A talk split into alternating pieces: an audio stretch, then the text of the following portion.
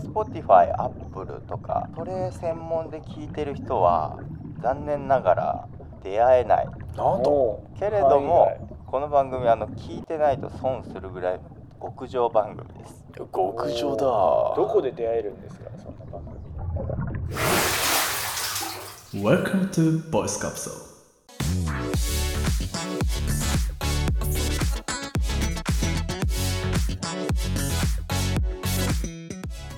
さあ始まりましたポッケンストークチキ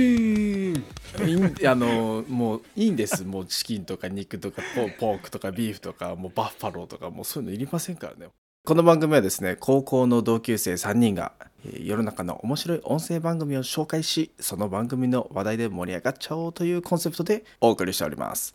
お届けするのは私、えーボイスカプセルの動物にぎやかし担当、えー最近麻雀旅行に行って1年ぶりのね箱ね箱根に行ってまいりました猿とデスク環境でおすすめがあったら教えてください小西とデスク環境でおすすめまあ昇降式だとフレキシスポットかなっなって思っそれ見てますねてるけどちょっとこれは僕が使ってるからっていうポジショントークになってるかもしれません笹香ですはい、えーこの3人でお届けしております、えー小西は今自分の自己紹介編集でカットされておりますが一部ねあのゲシュタルト崩壊しており ます、はい、今日は何でしょうはい今日のポッドキャストはですね私笹香からみんなのメンタールーム紹介させていただきますおーメンターさんみんなのメンタル初めて聞きますね始こめましたれよは初めて聞きますねっていう人が意外と多いんじゃないかなと思うんだけど意外なんですか皆さん何使って聞いてるかわからないですけど大体 Spotify、Apple とかそういう方が多いその、はい確かにそんなイメージだね Apple、Spotify が大半なイメージですね、大体そうだと思うんですけれどもそれ専門で聞いてる人は残念ながら出会えないなんともうけれども、範囲外うん、この番組あの聞いてないと損するぐらいの極上番組です、極上だうん、どこで出会えるんですかそんな番組これはねあのオーディブルで、まあ、おーリアルタイム配信されててだからちょっほと月1500円のサブスクが必要なオーディブル、もしくはちょっと遅れて配信されるんだけど AmazonMusic おーおーおー Amazon AmazonMusic だと多分みんな聴けるなので、うんオーディブルの会員じゃない人は AmazonMusic で検索していただきたいこれねあの野村さんの番組「クロニクル」の野村さんあのおー多分「ニュースコネクト」はいはい、なはのかっていいうのは有名かなあとはええ声の方ですね あそうそうそうそうええ声の方で前回のポッドキャストアワードでねえノミネートばっかりだった人いろんな番組でね。いろんな番組ノミネートされてで経営中毒っていうね番組が多分大賞を取ったのかなえっと、うんなんうんうんうんナレッジ賞かあナあレいッジや賞そうそんな感じそんな感じで実はこの「みんなのメンタールーム」も、うんポッドキャストアワードのナレッジ賞にノミネートされてたうちの一つなんああですそよなんだとなるほど。なんですごくまあファンの多い番組ではあるんですけれどもアプリのアプリという配信環境に制限があるから、もしかしたら見つけてない人もいるんじゃないかと思って知る人ぞ知るそう番そう組そうですそう、ね。番組なんでちょっと紹介させてもらうんですけどはこれはねあの野村さんクロニクル今クロニクルですけど元ニュースピックスのね野村さんいはいと、あとは「幻冬社」っていうその出版社うんうんほうほうほう聞いたことあると思うんですけど、そほうほうほうのしだらさんっていう人おうと2人そのお二人でほうほう設楽さんねやられてますねはでまあこの2人もまあいろいろ今すごい多忙で活躍されてる方2人のをまあメンターにしてメンターっていうのはまあ簡単に言うと人生においてのそのなんかアドバイアドバイザーというかい、うんうん、相談役というか相談役みたいな、うんそうイメージねだからみんなのメンターみたいな感じでおこうビジネスとかこうプライベートとかそういうのをこう導くみたいな。扱ってそうそうそう、うん導くみたいな感じでの番組ですうん。なんとでこのしだらさんと野村さんはもともと一番最初に音声始めたのがボイシほうほでうはいあの畳人ラジオっていうのをねやってるんですよ畳輪畳人ラジオ畳輪うん、ちょっと畳人っていう言葉の定義については後で紹介するんだけど、うんほうでボイシーで2018年ぐらいかなからずっとやっててで途中でこれこれポッドキャスト聞いてる人みんな聞いてほしい番組もう一つぶっ込むんですけど「ポッドキャスト総研」っていうほ番組をこれはねどこでも聞けます福岡在住佐坂あの何々によりポッドキャスト総研僕がやるとちょっとねあのあっち側の総研になっちゃうかもしれないですけど総合研究所の総研ねあ全然違えうんなるほど、うん、っていう番組で、まあ、ポッドキャスターとしてのなんかこうお話をされてる番組を始めてその流れでオーディブル多分オーディブルさんから声がかかってみんなのメンタールームっていうのをオーディブルで配信されてるっていうこういう歴史がう、うん、歴史でつさん、ね、ながれてる、うん、番組なんですけど、そうでこの番組はね、まあ、さっき「畳人ラジオ」ってボイシーのね「畳人ラジオ」うんうんこれももう配信終わっちゃってるというか止まってるんだけどそうこれまあこのお二人が作った言葉だと思うんですけど、ほうあの大風呂敷を広げる人みたいなことを言う聞いたことあると思うんですよねお。ーねこそうう何でも来いみたいなそう広辞苑から出産し、ね、引くと実際にはできそうにないことを言ったり計画したりする、うんおーうん、でその広げたひ風呂敷を畳む人おおってういう意味で風呂敷畳人っていうのがあるんだけどまあだから、まあ、経営者や上司の突飛なアイデアを、まあ、実現可能な状態まで設計し着実に実行に移す人お仕事人ですね、うん、っていうのをまあ風呂敷畳人としてこの2人はねそういう社会人歴があるんですよねなんかはへ野村さんもともと新卒出版社で入ってで外資のコンサル行ってニュースピックスで独立今独立って感じで,、で設原さんもあの大手人材会社から今の現当社っていうところで働いてて、その働く中で大風呂敷を広げる人の近くでちょっと働いてきたような人でそういう畳人としてのこうスキルっていうところをなるほどねを持った2人が、まあ、メンタールームやってるみたいな感じなんですけどなんでみんなのメンタールームの特徴はねめちゃくちゃ地に足ついてるんですよほう畳んでるねそう畳んでうんた 畳人だからねやっぱ現実的なアドバイスをするうんうんうんだからいやこの人じゃないとできないでしょみたいなうんいやそれ相当メンタル必要だねみたいなアドバイスじゃなくて本当に地に足がついてる現実的なアドバイスをしてくれてるのがその特徴でえまあ、そもそもこの野村さんと白原さんは、まあ、仕事が一番じゃないでしょっていうほうほわほうほわもちろん遊びもプライベートも大事それ以上に人大生っ事てことね、うんそうそうそうもう全部含めて大事でしょだからバランス取っていかないとねみたいなはいよはいよあとはなんかそのあんまり公では言えないけどみたいなちょっと小ずるいテクニックというかそう猿みたいなねそれは仕事において聞かなといかんな小芝居みたいなうん、うんのもねこれはしだらさんの得意技なんだけどへそういうねこう地に足ついた現実的なアドバイスをするっていうのがみんなのメンタールームのメンター一番の特徴かなと僕は思うのでみんなが聞ける番組だと思うんですけどその中で今日ちょっとねピックアップしたいのが「シャープ #13」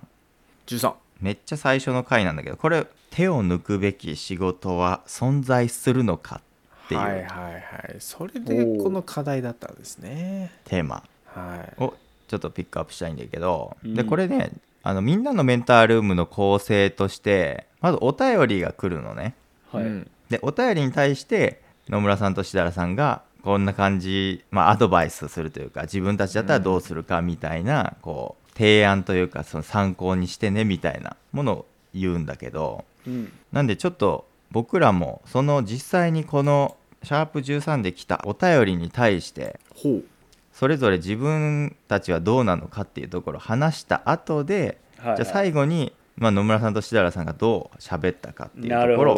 どなるほどうんメンター面接ですねメそうンタでーす面接我々のまあボイスカプセ答えル合わせじゃないけど、うんはいはいまあ、僕らの僕らだったらこのお便りにどう答えるかみたいななるほど面白メいンですタールームだからポッドキャストトーク的メンタールームをちょっとい一回やってみようじゃないかとはいよはいよおはいよじゃああの早速じゃあお便り読ませていただきますねはいお便りが来ているありがとうございます、はいこれはあの名前書いてくださってるんですけど公表していいかどうかわからないので匿名ではいいきますね男性の方ですねはいはい手を抜くべき仕事はありますかおお公の場では語りづらいテーマですがご意見を伺いたいです膨大な仕事をこなすために手を抜く仕事を瞬時に判断したいですおとのことですねなるほどうん手を抜くべき仕事はありますよおあるはい、まあ、ここで言う、まあ、手を抜く仕事っていうのは、うんうまあ、ん人によって捉え方が違ったりすると思うのでうん何ともなんですけど私大きく2つ考えてましてうんおうおお出来上がってんな構成が、うんうんまず1つ匿名さんがね膨大な仕事があるとはいはいはい、はい、おっしゃっててましたけど、まあちょっとね、うんどういった仕事をされてるのかわかんないんですけど、とりあえずはいいっぱいあるとうんいう時にそれをこなす方法としてまずまあ頭を使うものか作業的なものなのかっていうその2つに分かれると思うんですね。あ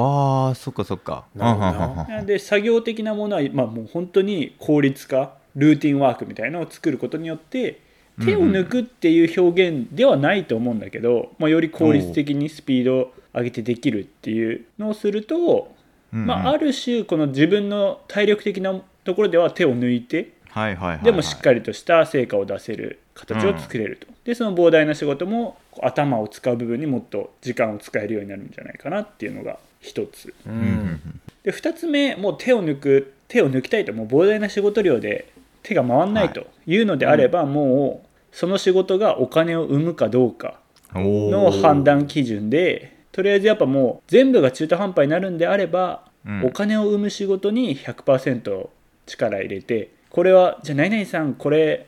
この資料をまとめといてとかうんこれ片付けといてみたいなのも一応仕事だと思うしそれって溜まっていくんですよね、はいはいはいはいでももうそういうのはもう手を抜くっていうかやらないうんうんうんそれはちょっと今できませんと、で膨大で残ってるお金をたくさん埋める仕事に注力するとなるほどねいう仕分けをしていくのがいいんじゃないでしょうかと。これは小西の立場で言うとどっち今小西の職種としてははい、営業が主になるのかな営業とオペレーションかなオペレーションっていうのはは、まあえっと、外資なので、えーうんまあ、本国から情報がいろいろ降りてくるんですね。うんうん新しい商品のことだったり、ロジスティックっていうあの物流関係のところも、まうあん、海外から送られてくると。うんうんでその辺の情報のせそれを日本にどう落とし込んでいくかっていうところのオペレーション周りかな、そういうことうねん、本国チームの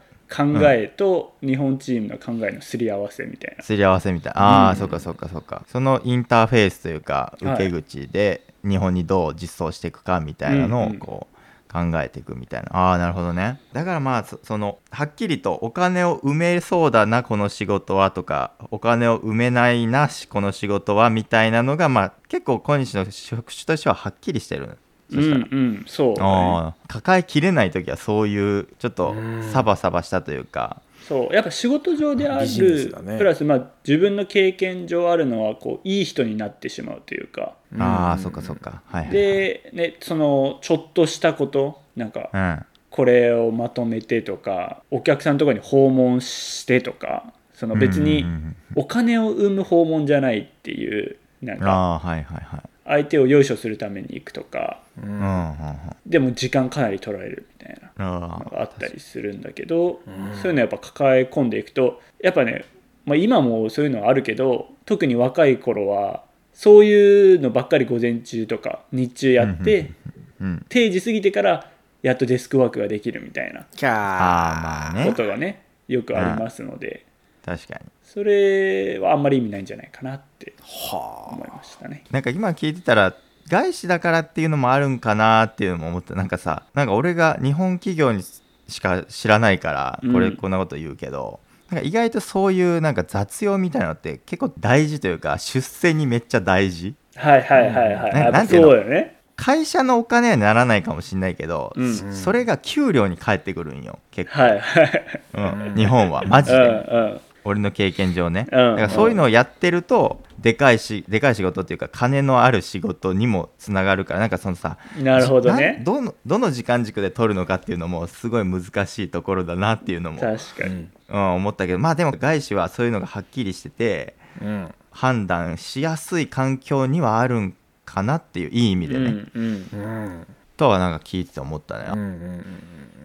サルは薬剤師のサルは、薬剤師の猿はもう薬剤師しかしておりませんけどももちろうんんまず結論としては手を抜くべき仕事はもちろんありますよとおうん、おうおほうほうほあるあるでやっぱねそういうその表現が非常に難しいなとは思うんだけどううん手を抜くべき仕事とかうん手を抜くべき状況とかはいはまあ普段だったら手抜かないけど今は手抜いていい状況だなとか、い、おうんうんうん、まあ手を抜くべき仕事、まあ抜いてもいい仕事っていう言い方かもしれないんですけどうんっ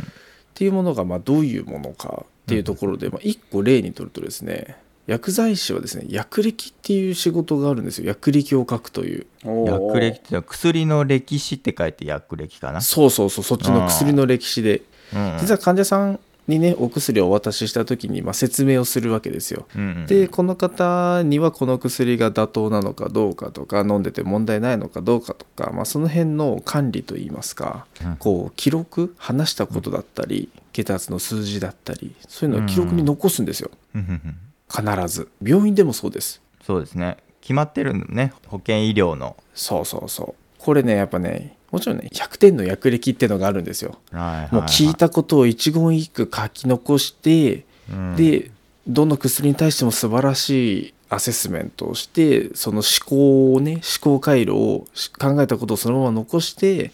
であるからこういうふうに指導している判断しているっていう薬歴を残すうんこれね薬歴においてもちろん100点の薬歴なんですけどうんうんうん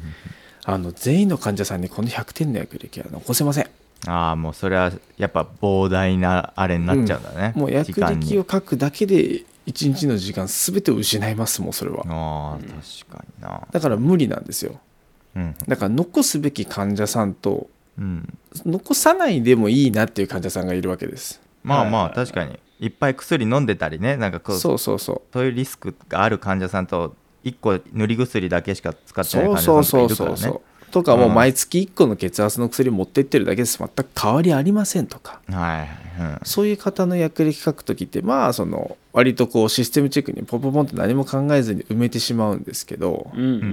うんうんこれも大事なことだと思っていてうんうんうんだから手を抜いてもいい部分って必ずあると思うんですよねで、うんえー、と仕事をして、まあ、薬剤師の場合ですけど私の場合ですけど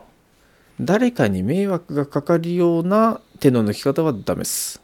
うんああなるほど、うん周りに迷惑をかけないってことはねい、で、うんその全然周りから見ても70点で許されるような合格ラインのところうんをわざわざ100点にする必要もないです。ほうほうほうほうほ目指そうと思えば100点目指せるんですけどううんうんそれが必要じゃないっていうところもちゃんとこう判断しないといけない。うん何でもかんでもうん真面目に一生懸命やり続ければいいってもんじゃないはいはい、はいはいはい確かにこういうこう抜くところ抜いて締めるとこ締めるみたいなことができないとうんあの定時に上がるっていうことがねできなくなりますううんん、あ仕あ事ーそっか今のはだから薬歴の話だよねだから薬剤師で言うとうんじゃあ薬剤師において100かけるべき仕事っていうのは何な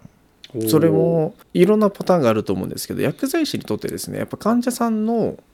健康うん病気の悪化を防ぐ、まあ、そういった部分、まあ、あとは安全に薬が使えるかどうかああはいはいはい、んこういったこう薬剤師にこう求められてる使命ですよね。なんはいはいそもそも何のために薬剤師して薬渡しとんねんといううん確かこの根幹の部分で妥協はしちゃいけないと思います。にうんうんうんうん、あのだからかこの薬が患者さんに問題ないかどうかっていう思考回路は絶対回します。そっかそこは100%ちゃんとかぶってる薬とか調べたりとかどの患者さんにもそう、うんあのそこの思考回路は必ず回すんです。こまずこれで問題ないかと。うんうんうんで問題ないなってすぐ判断ができる判断材料っていうのはもうそれぞれパターンによっていっぱいあるわけなんですけどうんうんうんでその問題ないなこの人はもうもう全く問題ないいつも通り行きましょうっていう人になった瞬間に、あのもう60点70点薬力ゾーンに入っていくんですよね。そっかうんだからやっぱ見極めるタイミングもあるあのなんていうのうんそんな瞬時に判断するわけじゃなくて、うんまあ、最初はやっぱり100点のレベルでうんずっとこう観察しててあちょっと安定運用というかこの薬局とこの患者さんの関係としてはもう大体把握したみたいな状態になったら、あとはその安定運用側の患者さんの方に振り分けられるみたいな感じそうですね、まあ、そういうふうにしてああ,、ーとはもはいはうい薬が単純にもうあの全くこう重要性がそこまで高くない例えば今まあ咳止め流通悪いですけどうんうんうんうんあのただ単純に短切りの薬が1種類1週間分出ましたとかうんうんうんちょっと咳が出てなんか漢方でいいのないか先生に相談したんですとかうんうんっていう薬をもらってるんだとしたらあんまり深く考慮しすぎることってないんですよね。うんああそっかでそっかそっかジョイジョイライフでも言ってたんですけどやっぱ先生方ドクターってあはいあのあが今のはねラジオ番組のタイあれですけど、はいポッドキャストねそうジイョイさん2人がやられてるジョイジョイライフでやっぱ医者お医者さんってこうまずその死ぬか死なないかってすごい考えるんですよ。うんうんうん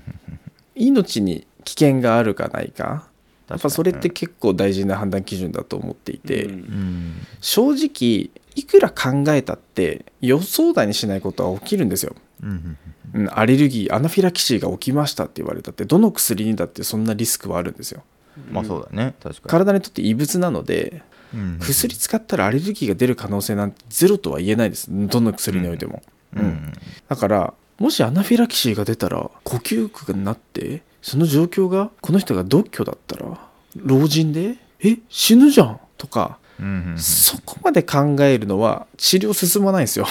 うんああはあはあ何にも使えなくなるだからこれはもうしょうがないよねいくら気にしたってもうそれ以上のこうどうしようもない部分を気にしてもしょうがないからはいはいはいやれる範囲でやると。であとはそのアナフィラキシーが起きるのか起きないのか過去にこういう薬を使ってるのか使ってないのかこういうしょ兆候が出てきたらすぐこう言うんだよっていう話さえできていれば、うんうんうん、それでも必要十分、うんうんうんうん、本当にこの人にアナフィラキシーが起こる確率がどれだけあるかみたいな、あの精査までしなくていいんですよねうんああはいはいそっかそっか、うんうん確かにねそんな仕事は求められてないですうんまあだからその抜くべき仕事、まあ、誰にも他の人に迷惑がかからないようなうんところですね、あの重要患者さん、こうこの人のここの患者さんのこういう考えこういう結論、こういう情報は次回以降絶対使うなとかああはいはいはい次回も私が出れるとは限りませんからその方の薬の説明そうだよね毎回同じ薬剤師が担当できるわけじゃそないうもんそねうそう、じゃないし、もしかしたら別のうちのね薬局でもかはい何店舗かあったりするとうん他店舗で情報を参照することができるんですようんああそうなんだ実はこっちのやあうちの薬局にも行っててこっちのうちの薬局にも行っててあそっちのうちの薬局にも行ってるみたいなああグルそうなんだープ実は同じとこ行ってるとあの他店履歴参照ということができてうっかりするとやっぱりね行くんですよたまたまなんだけどっまあまあねっていう時にやっぱり情報見られてたりするんですこの間もあったんですけど昨日来たうちの新刊さんが、えーとうん次の日に違ううちのグループの他のところにある店舗に行ってて、でそこから電話かかってきてその店舗から「昨日、なんとかさんっていう人来たでしょ」ってうんうんちょっと今あの検査であの聞き取りができてないんだけどうちも初めてだから問診票のデータまだ登録できてないから登録してっていう電話とかうんうんうんうんあ俺がまだ昨日のやつ書ききれてねえからって、なるほどね そっかそんなキンキンに来たらねそうそういうこともあるからあー他人に迷惑がかかるようなね仕事の仕方はしちゃいけないと思うけあどあはあはあはあでも及第点っうんていう部分をちゃんと見極めないといけないなとは思いますね、うんうんうんうん、すげえなくなっちゃってごめんなさあれだねやっぱり小西とやっぱ違うよねやっぱね薬剤師ななんか違うっていうか別にまあ多分めっちゃ突き詰めたところの本質は同じなんだと思うんだけど、うんそれぞれのね、任務というか薬剤師に求められた使命とか、まあ、小西のね職種に求められた使命とかってあると思うんだけどい、うん、まあでもこれは面白いな、まあ、保険医医療っていうところなんかちょっとね普通の民間とは違うようなほところでの、まあ、仕事っていうのもあるからう、うん、でもこれは面白いなってそれぞれあってまあこれはもう時間もあれなんで僕に関しては参考程度なんだけどはい、うちの監督。俺はね意外かもしれないんだけど手抜くの苦手なんですよ結意外とおあ、手、あ、なあなる ほど。なるほどなんか。ねサボってそうなイメージがあるかもしれないですけどまあせね、高校の先生方はみんな思ってますよ。あいつそうはサボっとるぞと。ついやっちゃうみたいな感じながあるんで、僕はねだから一番そういう僕だから大事にしてるのはやっぱりなんか前も言ったかもしれないけどその重要度と緊急度おう、でこの仕事を振り分けてうん、だから結構あんまり手抜抜けないから、うん抜くのが苦手だから間違った順番で仕事しちゃうと結構破滅するんよねはいはいうん、うん、うん、うん、うん。だからその仕事の振り分け今って何が大事なのか今何が急いで出さなきゃいけないのかみたいなのを振り分けるのにめっちゃ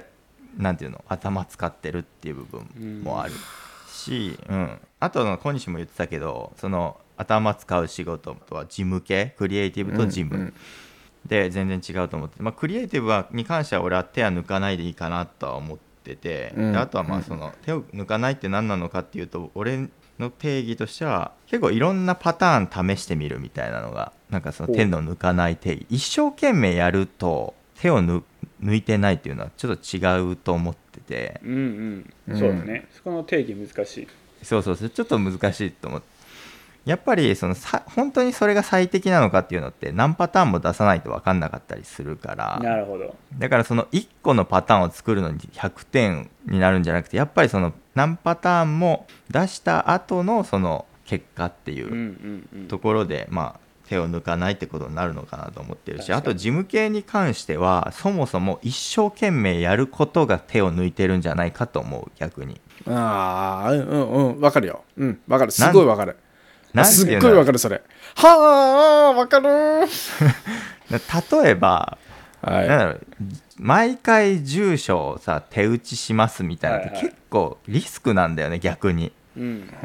例えばそそうやって一生懸命タイピングしてるよちゃんと、うんガタガタガタガタね、時間も使ってるし時間も使ってるし労力も使ってますよ労力も使ってますと一生懸命やってます周りから見ると、だけどもしかしたらそれって郵便番号打ち間違えてるかもしい。れないある、あるかもしれない。あるよ、である。。届かないい可能性あるじゃんあるよ、あそしるよ、ある、ある、ある、ある。たらそしたらさその仕事ってさ完全に0%になるわけじゃんその、はい届いてないから間違えた時点でね、もう。そうだからそういうなんか明らかに分かりきった住所とかそういうものっていうのはもうあらかじめパソコンに登録しておいたりとかやっぱ自動で処理できるようにしなきゃいけないうん、と思ってないだからそこに一生懸命になっちゃうがゆえに手動で頑張るからゆえに結果が伴わないというか0%の結果になってしまうみたいなことで案外事務系の仕事って多いとあ思うのうで、ね普段普段そのねあの指番号もタイピングするののじゃあミス率、エラー率が、じゃあまあ0.1%、まあ、1%ぐらいだとして、あのそういう方々ってねその1%をね、うんあのできるだけゼロに近づけるように頑張るんですよより時間をかけて。あの打ったものをまたもう一回時間を置いて2回見てますみたいなのと かそうそう打った後にもう一回数字を一個ずつ確認してますみたいな、んななんでのそそれだけにめっちゃ時間使うやんみたいなそうでもそれでそれでも結局ミスる可能性あるし1%がじゃそうあ0.5%になるかもしれないけど、うんうんうんそれそれにどれだけのメリットというかまあその結もう0.5%も1%も変わらんよみたいなうんそうそうそう感覚がされるのはちょっとある。うんだから結局見た目的には何もしてないけどそれ自動化しといた方が手抜いてないってことになるよねみたいなことは俺は思ったりはするんだよね、はいもうそこに関しては同意です。はいで最後にメンタールーム的みんなのメンタールーム的ほいほいほい回答はいはい、はい、をいや気になりざまっすくりねこう触れて終わりにしていきたいと思うんですけどこの2人はまあ基本的には、まあ、まあ当たり前だけど手を抜くことは推奨はしてないし、うんうんまあ、そもそも手を抜くと同業者にはもちろんバレると。うんうんうんうん絶対バレる同業者には、うっんていうことは言ってました、なんだけどやっぱり回らない仕事もあるからどれだけその力をかけるかっていう、まあ、手を抜くっていう言葉をどれだけ力をかけるかっていうことに言い換えるのであればもちろんそれは濃淡はありますとうんこの2人でもねだからまあこれ猿と、まあぜ、猿と小西言ったことすごい共通するんだけど結論ねその80点がまあ合格点としてで100点が完璧うんだとしたら、やっぱりその60点70点に持ってく時間と80点から100点までにする時間って結構同じぐらいというかむしろ80点から100点までに持ってく時間って結構かかるから、時間かかるようんそうだからある程度その80%がこう安定して取れるんであれば取れるようになってきたら、まあ、80点で止めて、まあうん他の本当に100点まで持っていくべき仕事にリソースを割くうんその自分の時間を費やすっていうところはまあ考えておいた方がいいんじゃないかなと思ってるっていうことを言ってましたであとは結構これをか個人的に大事だなっていうか刺さったのはその1回100点っていうのをやってみるっていうのは大事おおだと言ってたうんそれうんで自分の限界が分かるし仕上がりが分かるだから80点と100点の差分が分かるって言ってたんだよねはいはいはい例えば100を分かってない状態で80点っていうのはない確かに結局確か100に点を分かってないのに80っていうのはさもしかしたら80それが80がうんそうそうそうそう100に見えてるようんそうそうそうっていうのがあるからやっぱりその80と100の差合格点と完璧の差をちゃんと理解しておくべきその仕事においてね。で、うんそそれを分かった上で時間どれぐらいかかるかっていうのも把握した上でしっかりとその80点で止めるのか100点まで目指すのかっていうのは決めないとそもそも判断する前提にも立ってないんじゃないかっていうような、まあ、解釈、まあ、これこんな言葉い言い方はしてないんですけど僕はそういう解釈非常にわかるだよねそうだからやっぱりまあこんなこと頑張る必要あるのかなっていうことでも意外と100点っていうのをちょっとねやってみるっていうのも案外ありなのかなだから100点までいかないと見えない世界っていうのも多分あると思うしうん100点に持っていくためには意外とこういうスキルがいったみたいなのもうんで確かにまあそんな感じざっくりそんな感じのことを言ってたからまあ結論としてはなんかみんな小西と猿のこう意見は全部網羅されてたんじゃないかなとおお思いますね、うんうん、だからまあ俺も総合的に最後にだけど何が途中でも出てきたけど一生懸命やるっていうのが本当に正義なのかっていうか今って本当にいろんなツールがあってじゃあ今やろうとしてることって本当にガチで手で動かさなきゃいけないものですかっていうのって案外少ないんよね探して大みたら体手を動かさないように済むうん仕組みだったりツールがあるはずなんですよ。そうあるんだよそれをね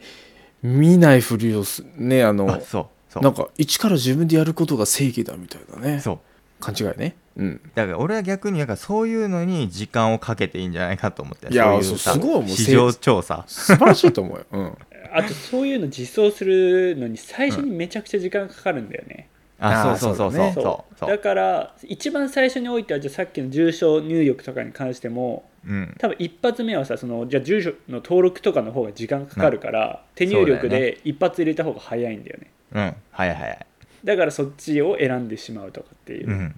のっていうのはあるよあねりますよね自分一人のことだけのことでシステム化されてもはいはいはいまあそれは自己権素晴らしい、うん、自己プロデュース力だと思いますよと思うけど、うんうんさっきのその住所自動化だったりとか、うんまあ必ずこう他の他の人ももう同じようなこう、うん時間的こう束縛を受けているような仕事をうんうん何かこう簡略化するうんシステムを作ることに時間を割いてくれる人うんうんでまあもうもうだ俺もそのそういう人いたらもうすごい尊重するなその人のそういう仕事 をぜひそこに時間を割いてほしいからこの部分はちょっと一回俺が受け持つわみたいなああはいはいは優先度が上がるだって後々投資だもんこれうんうんいそうだよね後々めっちゃ楽になるもんねいずれ自分も楽になるからそこを仕組み化ルーティン化すればうんだから安定運用させるために最初ガッて動いてっていうことだよねいやそうそそんなうい人うのいったらて大事だよねうんだから結構それはなんかいい意味でサボりたいっていうのは結構そういうモチベーションになるんだよねなんか他にいい手ないかなみたいなうんうんうん真面目にやらないあえて手抜くっていうとちょっとなんか言い方が悪いかもしれないけど、うんそあれを便利にするそうそうそうそうそうもう一回同じことやりたくないから、うんそうみそうそたうそういなっていう思考確かにね方法が、まあ、そういう探索とか好奇心につながってんのかなっていうのはあるから、で最近猿の中でもなんでそうなるかっていう部分も、やっぱりこうね何でも100点を目指したあの病院時代がありましたよ病院薬剤師時代があそうかそうかそうか猿にそうもか、うんうんで夜中の2時まで平気で病院に残ってカタカタやってるようなはいはいはい生活をしてたこともあったんですけど、やっぱあれはね良くないあのもう体が持たない心も持たない だから確かにうん最近ね32歳手前に32の年になって思うんですけどやっぱ定時で上がってうんプライベートなことに時間を使うっていうことが、やっぱすごい仕事も続きやすいしあ人生楽しいなって思いやすいから、うんうんうんうんうんおーやっぱそういう部分で同じ仕事をしないためにどうするかってその部分ができてききくるとやっぱよりこう早く帰りやすくなるというかそうだよね同じ仕事いやもだんだん早く終わるようになれば人生がね豊かになるんですよマジで。いやなんか猿メンタールームになってきたね すげえなんかほんとそうだわだから結局はさそのこの短い期間だけじゃなくてそのサステナブルその持続可能なさ、今よく言われてるけどさなんか SDGs とかね、うんやっぱサステナブルな働き方っていうのは、を求めるとやっぱそそうなってくよねっていうなんでそうしたいのってなんでそうしなきゃいけないのって時にはこうだからっていうのが今のだよね猿にとってそうだはよ。ねうんうんそんだけ早いくやいや帰れてい毎日1時間ゲームする時間できたら超ハッピーじゃねとかって言われたら確かにやりますこのシステム作りみたいになるからなるなるうんうんなんか今の日本人今のっていうか一昔前そして今も残ってると思うのがやっぱ仕事イコール辛いものみたいはいはいはない一生懸命で汗を流すものであるはいみたいうんうんうんなのがね根本であると思っていて特に日本人その今の話でいくとシステム化して楽にした方がいいっていう結論なんだけどうんうんボタン1個でコピペしたら終わりましたとかうんまあこの仕事すっごい楽しいっていうのっていやお前は働いてないみたいな仕事を分かってな いみたいな学生気分だみたいな風潮があるんだよねでいやもマジでそう絶対にその後者の楽しんでやるとか本こうねシステム化してる方が絶対にあのログスパンで見たらいいはずなのにってだか当にそうらだそよこねの意識改革っていうところをねもっとみんなしないといけない よねいやマジでそんななんか仕事はこうだって言ってるやつやつっていうかそういう さ人こそさもうエクセル開いた横で電卓とか叩いてる人がいるからね なるほど ねうんうんうんうん確かにね表計算ソフトの意味みたいなねそういうこともあるからまあだから、まあ、もちろんねいろんな価値観があっていいとは思うんだけど、多くの意見としてはやっぱりその持続可能でうん心もね体も健康的に働けるのがいいよねと思うからうんやっぱそうやって働き方もねちょっといろいろこう見直していくっていうのはね大事かなと思ってねうんなんで今日はこんな感じであの熱いポッドキャストーク的メンタールームのね おー雑ですよ今日は回でしたけれどもうんこんな感じであのみんなのメンタールームねぜひあの Amazon Amazon Music ちょっと登録してない方多分結構いると思うんでうん登録していただいあのアプリ入れていただいてぜひねみんなのメンタールもちょっと聞いてみてください本当になんかタイ多分タイトルで自分にあ自分の悩みだみたいななんかうん多分ね、もう数百回やられてるから大体の世の中のビジネスの悩みはも う一通り一一通り通り回答済みなんだある程度の一般的なね悩みは出てるんじゃないかなぐらいの本当に出てるしで逆に出てない悩み持ってればあの投じて答えてもらうチャンスじゃん投じた方がいいよければお便りも、ね、出してみてください概要欄に貼ってますのでぜひアクセスしてみてください、お願いしますよろしくお願いします、はいまあ、あのボイスカプセルのメンタールームはあのうん必要としていただければいつでも開催できますので いや今日はねすごいねいやでも本当ちゃんとメンタールームだったよいやなんかやっぱね外資やっぱこうねいわゆる企業にちゃんと勤めてこう営業してる人うんうんと、やっぱこう全然職種の違う薬剤師うんうんとかやっぱな小西のねこのお金になる仕事ならない仕事とかねあやっぱいいよな、そういう発想すごい素敵だわこっちの世界になくてってそうだよねやっうんぱうんねすごい感じる部分があるから、まあ、こういう3人だからこそ、うんそうね、うんあとはもう内政ばっかりしてるうちの笹香とかいますからそうだねうんうんうん何かしらのことぐらいはい言えるかもしれないので、はいまあ、よければお便りフォームねうんこちらの方にもお使いいただければと思います。最後に我々 X やっております。ポッドキャストトークのぼしぼを2つで検索、え番組の感想などコメントお待ちしておりますのでよろしくお願いいたします。はい。お願いしますじゃあ、今回はこんなところでお開きとさせていただきます。また次回のポッドキャストトーク、もしくは金曜日の我々ボイスカプセルの本番行きますでお会いしましょう。さようなら。バイバイさよなら